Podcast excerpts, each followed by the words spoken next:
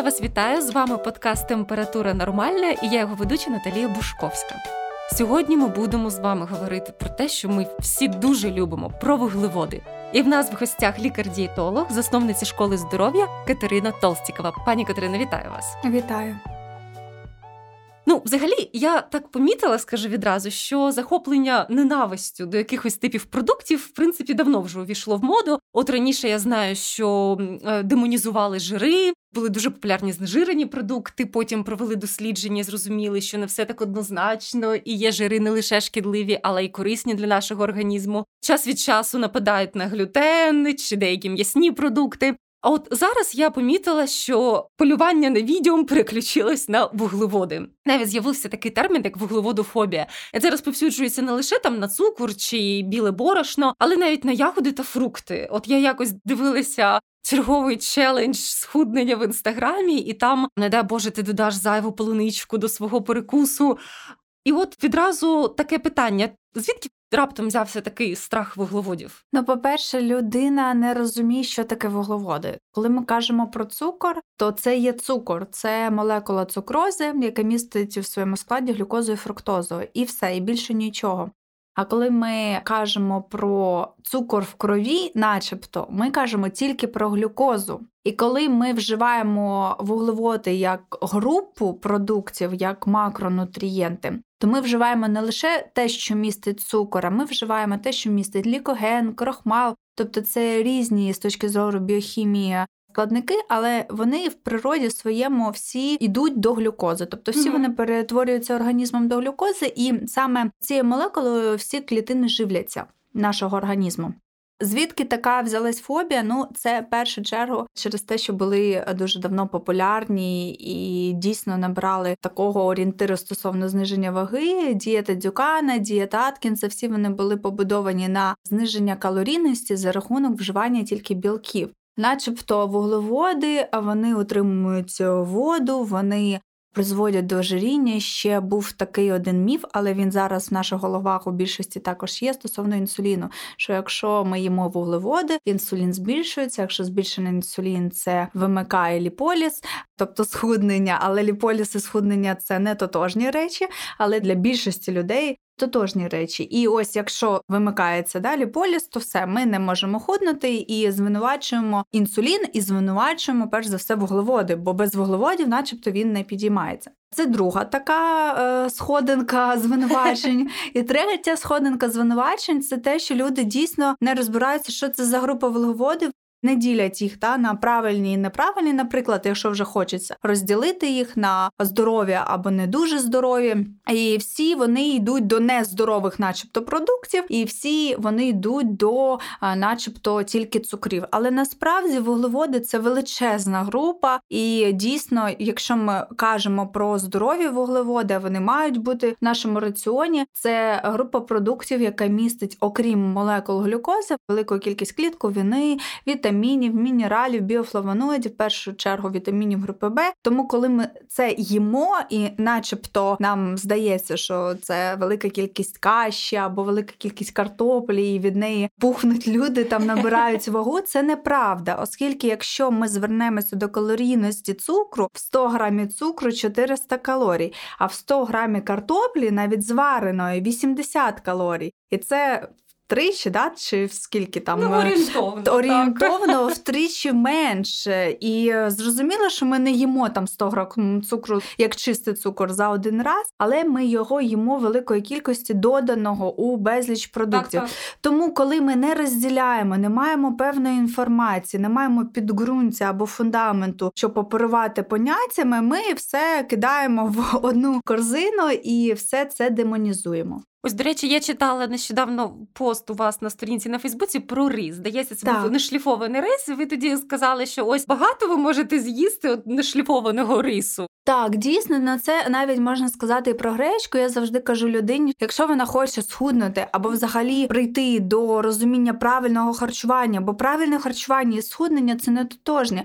Ми можемо худнути за рахунок того, що ми будемо правильно харчуватися, бо людина здорова, вона не буде мати надлишкової ваги. Але Якщо ми кажемо, наприклад, про крупи, зварити 100 грамів в сухому вигляді гречки, це десь 250-300 грамів готовому. І хто може з'їсти це зараз? Мало хто. А насправді це всього навсього 350 калорій. Якщо ми навіть беремо там середню статистичну норму для жінок, це біля 2000 калорій, так, і так. це всього навсього нічого. Нічого, так. Якщо ще додати туди багато-багато клітковини, яка гарно наповнює у вигляді салату.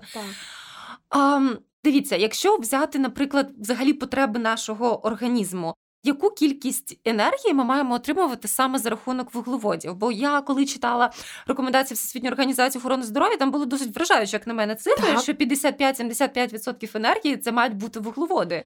Ну, це те, про що я казала в першу чергу, що наша жодна клітина не харчується нічим іншим, ніж глюкозою. Угу. Тобто, якщо організм не отримує глюкози, якщо ми там не підемо навіть до наукових досліджень, а просто відкриємо підручник з біохімії, подивимося, як там все складно насправді структуровано, і ми побачимо, що в нас кожна тканина, кожний орган, який складається з клітин, необхідна йому енергія в вигляді глюкоза. Глюкозу ми можемо отримувати або в чистому вигляді, наприклад з цукру з того ж, або з глюкозного сиропу, або ми можемо отримувати з більш складних продуктів, які я вже перераховувала: це крупи, бобові, картопля, ягоди, фрукти і так далі. І тут таке питання: що якщо, наприклад, ми не їмо ці групи продуктів, а їмо тільки білки, то це не значить, що наш організм буде харчуватися білками. Ні, він буде включати певні процеси біохімічні, які ці білки перетворять на глюкозу, і ми будемо все одно живитися глюкозою. Бо інший відомий альтернативний шлях в організмі це тільки є утворення кетонових тіл, і деякі тканини можуть дійсно там, наприклад, головний мозок, м'язи харчуватися кетоновими тілами. Але це не природній шлях, це додатковий шлях, якщо, наприклад, нема глюкози.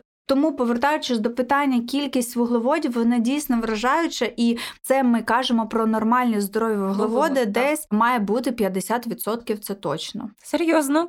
До речі, е, ви казали про глюкозу, про те, що люди переживають, що рівень її піднімається в крові. Так. Я не раз чула в обговореннях усього всього схуднення, що деякі люди навіть заморочуються тим, що вони ось поїли фрукти чи поїли там якийсь хліб, навіть якщо це так. стільного зерна. Вони починають вимірювати собі за допомогою домашніх там яких якихось пристроїв. І о Боже, мій рівень глюкози скакнув. Що це означає? Взагалі, це є такий новий тренд, типу біохакінга, коли ти ламаєш е, загальну систему і більш персоналізовано підходиш до свого здоров'я і не використовуєш те, що загальновідоме і загально прийняте, а тільки те, що індивідуалізоване. Mm-hmm. І, наприклад, цей спосіб вимірювання глюкози він дійсно є показником як саме твій організм може виробляти, да, збільшувати рівень глюкози за рахунок знову ж таки певних факторів, за рахунок нашого мікробіому, за рахунок генів, за рахунок стресовості чи відсутності стресу і так далі. Велика кількість чинників на це впливає. І, наприклад, одна людина може з'їсти банан і поміряти рівень глюкози в крові. В неї буде десь біля 8-9, це високий рівень вище за норму. Хоча я можу сказати, що, наприклад, якщо в нас норма вважається 3,3-5,5, то після їжі все одно це буде збільшуватися там в невеликому діапазоні. Ну, наприклад, там 6, 6,5 це плюс-мінус окей.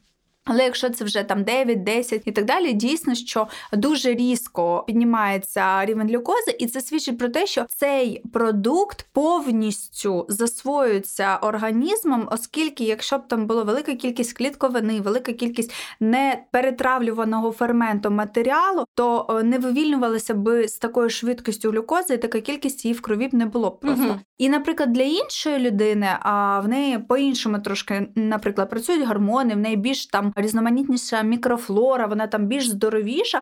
І на цей банан в неї буде, наприклад, там 4, 8, 5. І це свідчить про те, що е, це не про схуднення, але це свідчить про те, що рівень глікемії, тобто рівень глюкози в крові, у першої людини він е, є показником схильності до порушень вуглеводного обміну, і їй не треба боятися банана, але якщо вона хоче там індивідуально підібрати собі харчування, то вона має вже послідкувати дійсно в певному часі за тими продуктами, які вона вживає, і просто підібрати підібрати корзину із більш низькоглікемічних продуктів, тобто які не дають такі високі цифри. Але все ж таки вона може здивуватися, коли, наприклад, вона візьме вівсяне печиво, і на вівсяне печиво там саморобне, в неї буде менша кількість рівень глюкози, ніж, наприклад, на банан.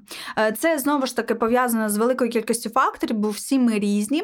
І це насправді дуже такий енергозатратний процес. І якщо вже казати про нормальне харчування, здорове, я вважаю, що не треба так дуже заморочуватися. Наприклад, якщо людина не має надлишкової ваги, не має інсулінорезистентності, не цукрового діабету другого типу, там або навіть генетичного першого і інші якісь проблеми зі здоров'ям, то вона може вживати перш за все, все, що є нутрітивним, тобто не перероблене, не рафіноване, все, що містить велику кількість клітковини, вітамінів, мінералів, і їй також це буде гарно позитивно впливати на її здоров'я. На її здоров'я. А чула таку цікаву думку, і скажу чесно, сама її практикую.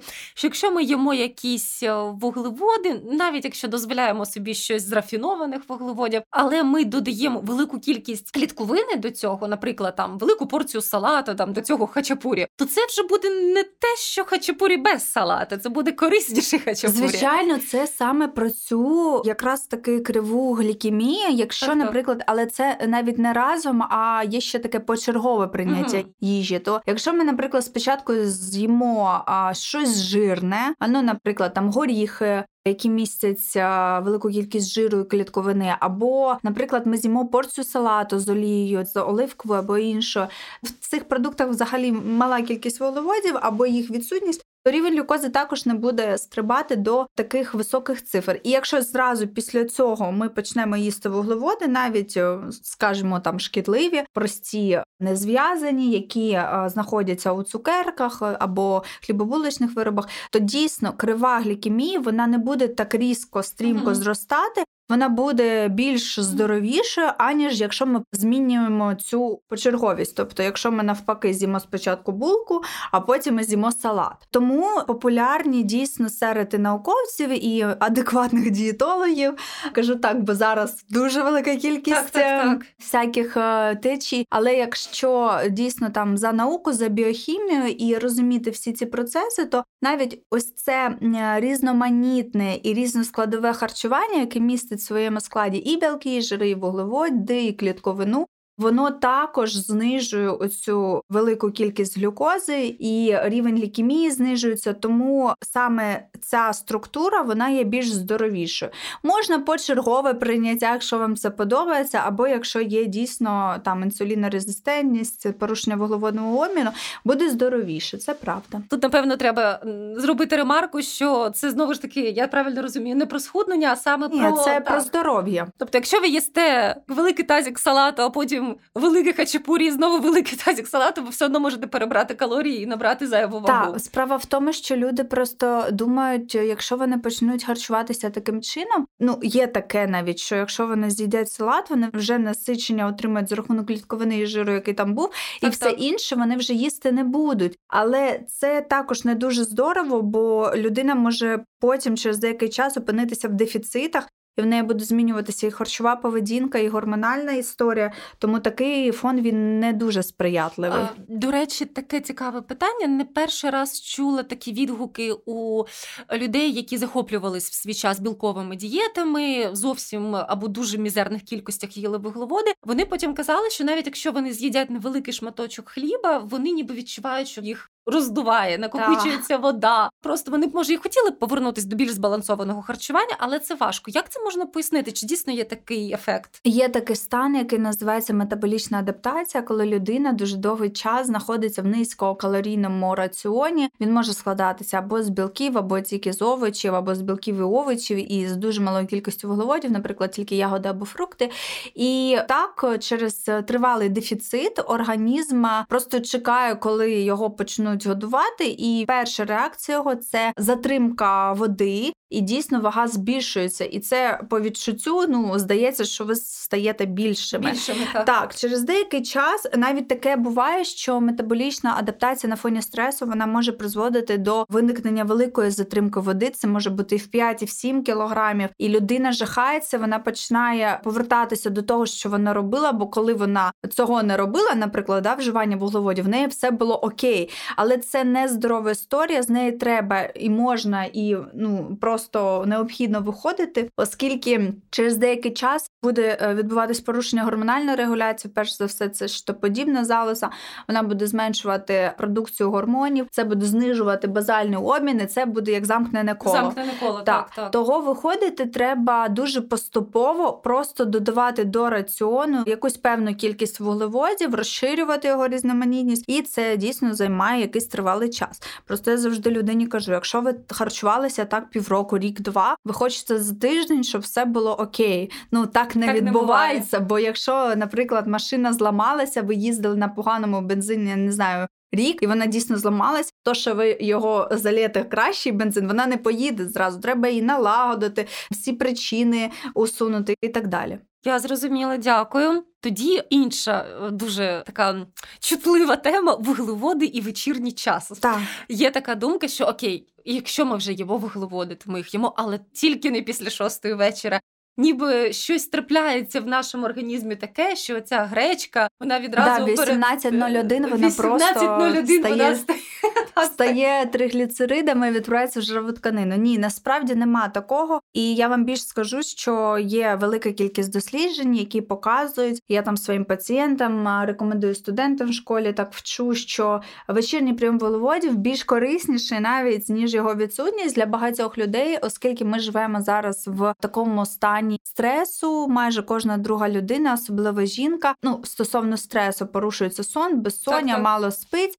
І вуглеводи вечірній прийом, по-перше, вони коригують кортизол, вони знижують гормон стресу, вони тим самим продовжують фазу глибокого сну. А це значить, що людина відновлюється більше, вона покращує свої когнітивні процеси, вона прокидається зовсім іншою. Е, знову ж таки, ремарка, ми кажемо про здорові вуглеводи, про ті групи, так, так, так які я казала. Це не тістечко на ніч кожен день, це не про це. І ще друга історія, те, що вони мають здатність в вечірній час, якщо їх вживати регулювати харчову поведінку, впливати на гормональну регуляцію лептин-грелінової системи. Це ті гормони, які відповідають за насичення і голод. І якщо людина вживає вуглеводи, вона їх доїдає, і вона в принципі не відмовляється у вечірній прийом. В неї не буде надлишкової ваги, в неї взагалі буде дуже все ок з харчовою поведінкою, і ще вона буде краще спати. Тобто нам не просто можна їсти вуглеводи ввечері, а треба. До речі, в плані сну і лептину це реально магія. Я вже не раз е, спостерігала, що якщо я дуже погано поспала, ну, наприклад, особливо мої діти були зовсім да, діти були зовсім маленькі, декілька підйомів за ніч, і ти дійсно не можеш насититись. Так. Тобто ти розумієш, що ти їси нормальну порцію, доволі там нутріативної їжі, а тобі все одно хочеться їсти. І одна ніч нормального здорового сна це виправляє. Тому поради, ніби нібито нудні дієтологів поспіть, щоб схуднути, вони дійсно працюють. Це точно. А якщо ми кажемо все ж таки про людину, в якої є проблеми зі здоров'ям, наприклад, інсулінорезистентність, чи вже діагностований діабет другого типу, чи варто дійсно бути обережніше з деякими видами навіть корисних вуглеводів? А я б не сказала так. Я б е, більше сказала, що треба бути обережною з недоїданням, з малим дефіцитом, бо всі думають, що якщо вже є надмірна вага, то треба знизити калорійність і худнути. Так, ось те, про що я вже казала, таким чином ми можемо зайти в метаболічну адаптацію, просто ще більш зашкодити. Як не дивно, безвуглеводні дієти і низька дуже калорійність вони також можуть провокувати інсулінорезистентність. Як це роблять, наприклад, кето-дієти, бо там взагалі нема вуглеводів через деякий час. І порушення чутливості якраз таки до інсуліну це призводить до того, що далі це як е, інша сторона може бути знову таки надмірна вага. Тому, якщо є надмірна вага, якщо є проблеми з вуглеводним обміном, треба виключити якраз такі прості вуглеводи. Так, так. Треба мінімізувати споживання цукрів доданих, цукрів в рідкому стані і цукрів, які знаходяться у фруктах. Але фрукти не прибирати, а просто не їсти по 5-8 яблук на день, а порцію там 200, 250, 300 грамів споживати для того, щоб е, отримувати клітковину клітковину і якісь е, вітаміни, але насправді в фруктах їх дуже мала кількість. Краще все ж таки споживати ягоди. І перша uh рекомендація для тих, хто має ці проблеми, звернути увагу якраз таки на ягоди. І друга. Це треба не не доїдати і не переїдати. Переїдати логічно веде до надмірної ваги і до погіршення ситуації. Недоїдання так само веде до порушення гормональної регуляції, і погіршення ситуації. Тому треба розрахувати на свій вік, на свою вагу, свою активність і так далі. Там велика кількість факторів, стільки, скільки, наприклад, вам треба, і слідкувати за цим, щоб, хоча перший час ну, на око виїдати ці нутрієнти. Якщо ви не хочете, ну не те, що не хочете, або є порушення харчової поведінки, треба просто прибрати, оцінити свій раціон і прибрати надлишкове сміття, да, таку їжу, те, що не має нічого корисного, і просто їсти цілі продукти, навіть можна нічого не рахувати. І через деякий час буде знижуватися інсулін, вирівнюватися рівень глюкози, буде знижуватися надлишкова вага і всі інші ускладнення, які з'явилися протягом того, що людина вела поганий спосіб життя. Так, до речі, зараз Слухаю вас і згадую, моя колега звернулася за порадою до нутриціолога. Вона дуже задоволена співпрацею, вона дійсно схудла, вона добре себе почуває. І одне з приємних відкриттів мені не хочеться весь час щось жувати. Тобто немає цього весь час шаленого апетиту. Оце весь час бажання з'їсти щось солоденьке, воно просто пропало. І це теж сприяє, звичайно. А до речі, люди, які е, хочуть постійно солодко, їм треба звернути увагу якраз таки на кількість гарних вуглеводів в раціоні, mm бо людина, яка прибирає їх з вечора і їсть тільки зранку, або не їсть зранку, а їсть тільки в обід. Це недостатня порція для активної здорової людини. Тим паче, у нас же кожен другий займається спортом. Там ще треба більше енергії, особливо не на фізичну працю, а на відновлення організму. Навіть так. І тому тут треба оцінити дійсно адекватність раціону, достатню кількість вуглеводів, і якщо вона недостатня, закрити потреби після цього бажання до солодкого не буде таким. Ясно, не зовсім про вуглеводи, але думаю, що буде корисна ця інформація нашим слухачам. Не раз чула, що якщо людині діагностували інсулінорезистентність, їй радять виключати з раціону молочні продукти, тому що там є молочний цукор, який може погіршувати ситуацію. Чи дійсно це е, адекватна рекомендація? По-перше, якщо людина не має лактазної недостатності, цей молочний цукор він буде засвоюватися. Він буде також розкладатися на глюкозу і галактозу. Нічого в цього поганого немає. Тут треба дивитися на кількість споживання саме молока, йогуртів з доданим цукром, цукром так, і так. так далі. Там плавлених сирків або просто сирків з шоколадом. Бо якщо ми беремо просто творог, або просто беремо, наприклад, е, склянку молока там 100 мл на добу, або якщо ми беремо чистий йогурт або кефір, то кількість лактози за день взагалі буде мінімальною і не є причиною якийсь один продукт на виникнення стану.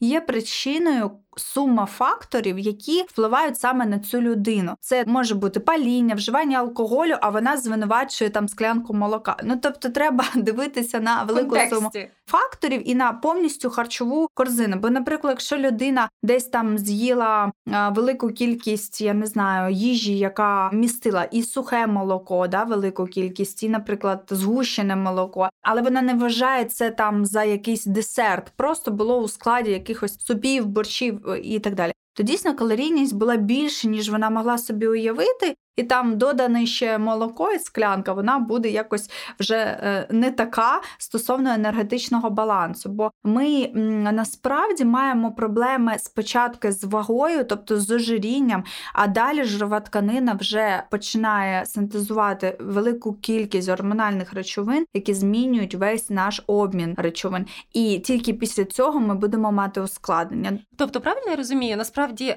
навіть е, не зовсім коректно казати, що цукор призводить призводить до цукрового діабету. Цукор взагалі не призводить. О. Це некоректно і це дуже неграмотно і непрофесійно. Ми можемо вживати цукор кожен день, і більш за те ми вживаємо його кожен день. Якщо ми навіть розкладемо на молекули той фрукт, то там також є фруктовий цукор. Якщо ми розкладемо на молекули, наприклад, рис, то там є ну не цукор, а просто е, ланцюг глюкози. Так, так, так.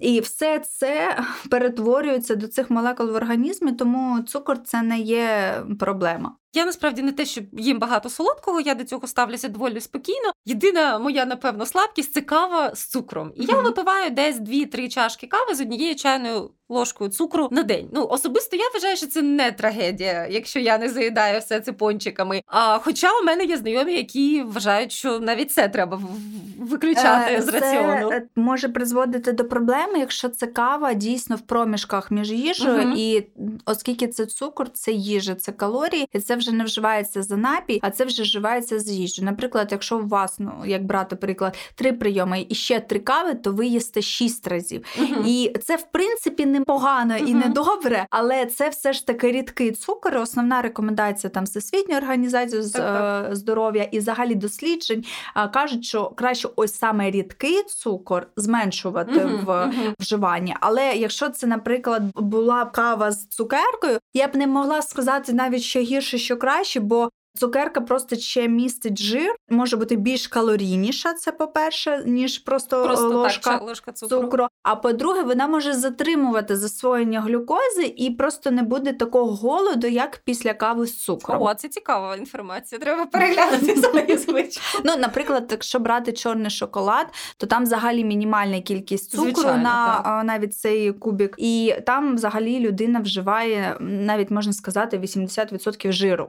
Це взагалі інший вплив на угу. здоров'я, саме на гормональну регуляцію, і потім на відчуття ситості, насичення і голоду. Виходить, е, я правильно розумію, що насправді зайва вага вона може бути навіть суто від м'яса, і вона може теж призвести до цукрового діабету. Зайва вага може бути від е, великої кількості навіть корисних продуктів, якщо людина буде переїдати, і ця енергія не буде витрачатися, вона буде акумулюватися в жировій тканині. Бо для цього в нас якраз є шкіра, яка розтягується, може цю е, велику кількість жирових клітин там собі містити. І насправді так так, якщо вже є надмірна вага, то деякий час е, це може не призводити ні до чого. Але якщо людина не буде нічого з цим робити, це може викликати інсулінорезистентність, цукровий діабет, метаболічний синдром і всі інші наслідки.